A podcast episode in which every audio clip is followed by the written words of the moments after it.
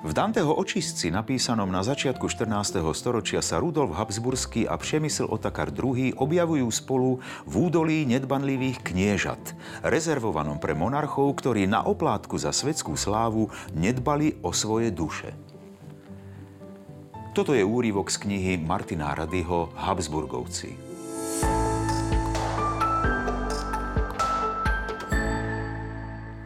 Túto knihu som si vybral z jednoduchého dôvodu. Milujem históriu.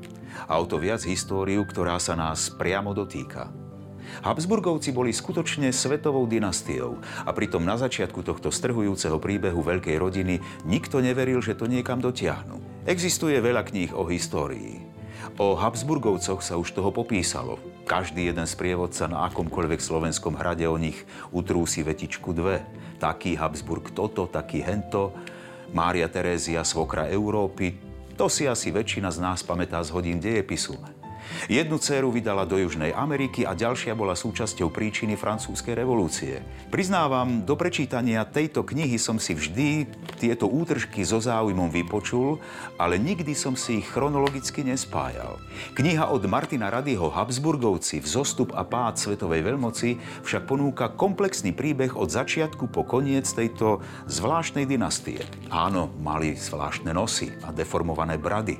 Učili nás, že tým, aby si udržali svoj majetok, mnohokrát udržiavali manželské zväzky v rodine. No ale prečo takto?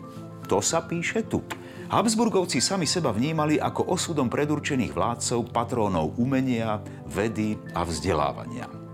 To si o sebe myslí a zdá každý politik. Ale málo ktorí to dotiahnu tak ďaleko.